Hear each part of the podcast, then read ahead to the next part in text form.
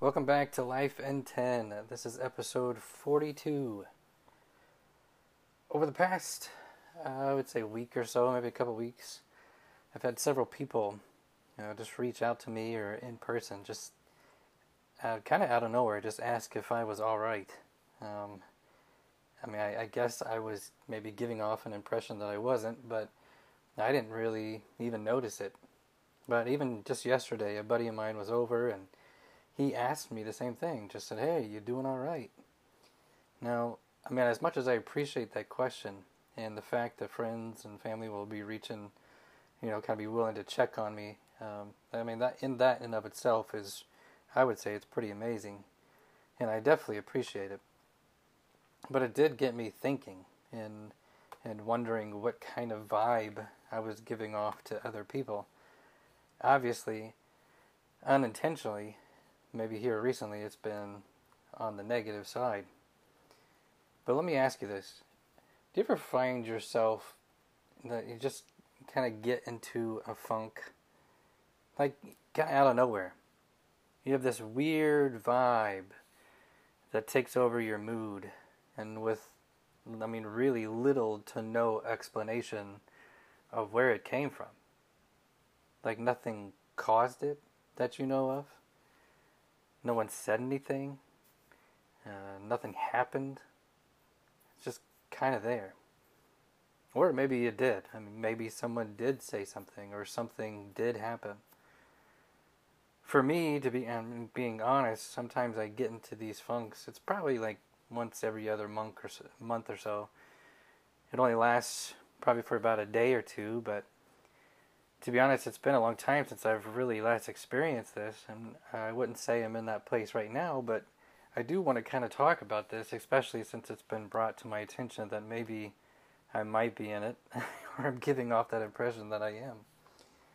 I know that I have allowed circumstances, problems, concerns, worries, issues, people push me into an I would say, an odd place mentally. I'm not even really sure how to describe it, but I mean, I would imagine there is a chance that many of you may be in this place at this moment. And we could, I mean, there's a very obvious thing going on right now. This virus and this quarantine, I mean, it's taking a toll on people. It has on me, at least. I know that. I mean, maybe you find yourself a little more irritable, or you find yourself getting frustrated quicker with simple things. Possibly you're quick to, to snap at your spouse or, or your kids. I'm not sure where you're at, but I feel like there's a good chance those of you listening might be experiencing some form of this with everything that's going on. It's very understandable. Now, some of us hide it better than others. I guess I haven't been hiding it very well recently, if that's where I'm at, but I would say usually I do. Most of us don't like to let people know that we're in that kind of a mood. We want to press on, like usual, without really letting ourselves deal with the feelings that we have rolling around on the inside. I mean, we certainly don't want people to know because then they, I mean, they may want to help. And to be honest, we, if we're honest with ourselves, we don't have any idea how to let them help. I mean, have you ever had someone ask, hey, if, you know, ask if, if they could help you in any way? And you, I mean, you would say, I mean, probably. You want to say yes, but you don't really know what to tell them you don't even really really need to know or know like how how how can they help. That's why I probably say you know just send a prayer up for me because at that point that's about all you really know what to tell them. I mean I have I've been there. We don't want pity at all. That's not I think what any of us are going for when we get in these funks. Maybe we want to just be left alone or it may just be simply enough to know that someone is there. A few years ago, some of my closest friends and I took a trip to upstate New York into the mountains. We did some hiking and camping. I mean, it's absolutely beautiful. You know, it was a great trip. Um, with the with just hanging out with each other, but also just being out in in nature like that. On the way there, though, uh, my friend Dan drove to get things started. And He it was about a 14, 16 hour drive, something like that. And then after he we stopped and filled up, I took over. Now, as soon as I took over, out of the I think it was about eight hours I drove, seven of them were in a torrential downpour. I mean, it was like a monsoon was hitting. I mean, as I was driving, I just kept waiting and waiting for the clouds to break so I could get some dry road to drive on. But it didn't come until about the end of my driving time. There were several there were several things I had to quickly put into play while I was driving. First, I had to slow down. I mean, you know what it's like to drive in the rain. It can create so many challenges. With just, I mean, honestly, the main and most important issue being that it's very hard to see with how much water is hitting your windshield, and especially if like a semi drives past and it starts spitting up all that onto your windshield, it just makes it difficult to see where you're going. Second thing I had to do, I had to be much more aware of what was going on around me with the rain coming down like that, not, I mean, not everybody can see me approaching, or someone could easily lose control. So I had to be much more aware of my surroundings, of what was happening around me.